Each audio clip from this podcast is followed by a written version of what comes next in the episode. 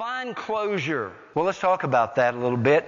Listen to Matthew 18, 34 and 35, and you're not going to like this. I can tell you right now, you're not going to like it, but it's important for you to hear it. Matthew chapter 18. Forgiveness is more than an emotion. Forgiveness is an act, an act of obedience. Don't tell me that you have forgiven me, but you can't stand the sight of me. Hmm?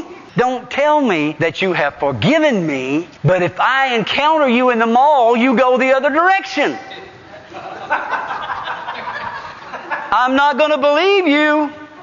Why? Because your actions belie your words, or at least the sincerity of your words. So here it is, Matthew chapter 18, verse 34 to 35. This is a modern version, so bear with me. You can read it from the King James, it won't help you still going to nail your hide to the wall, no matter which translation you use. It did me. The master was very angry. Jesus is telling a story to illustrate a spiritual principle. The master was very angry. He's angry with a servant that he had forgiven that went out and did not forgive someone who owed him something. The master was very angry, so he put the servant in prison to be punished. And the servant had to stay in prison until he could pay everything he owed. Stop for just a minute. Listen to me. This is a real life example that Jesus is using. In that day, if you owed a debt, the one to whom you owed the debt had the right to put you in prison. Now, we, we are a little bit beyond that in America, but would you not do it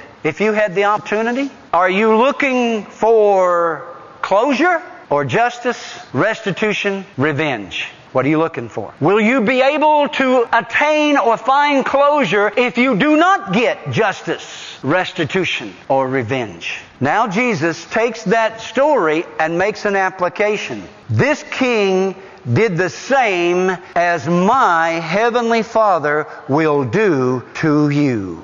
Ouch. You must truly forgive your brother or sister, or my heavenly Father will not forgive you. Forgiveness is not optional.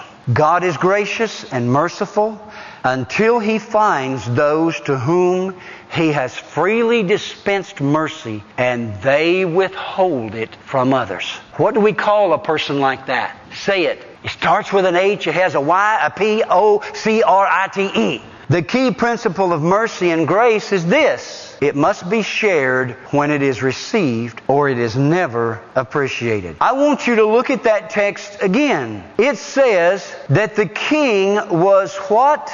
He was angry. The, the master was angry. You want to make, you want to get God upset with you? You want to get God angry with you? Just don't forgive. Huh? How many of you want God angry at you? How many of you want God to slap you upside the head? How many of you believe God can get angry? Some of you don't believe God can get angry. Some of you think that anger, anger is, is just not part of God's uh, ability or His nature. You don't, you don't think God can get angry. God can get angry and sin not.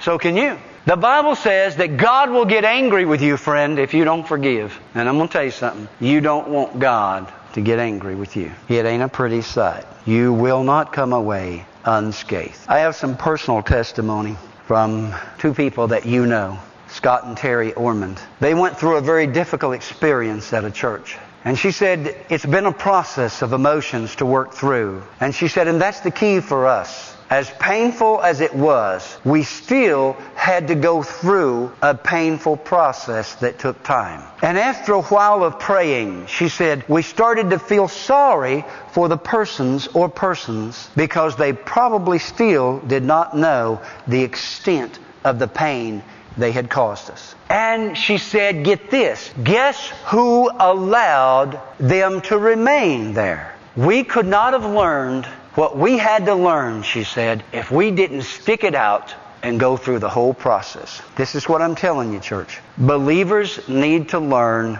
to work through their problems to resolution. The process of reconciliation has as its goal restoration, not disillusion. It is never a good thing for us to say, well, bless God, I'm glad that old troublemaker's out of church finally. Ha, now we can move on, bless God.